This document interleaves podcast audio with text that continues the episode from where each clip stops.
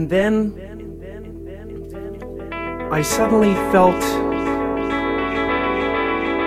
like I was looking at these thoughts from another perspective. And I wondered,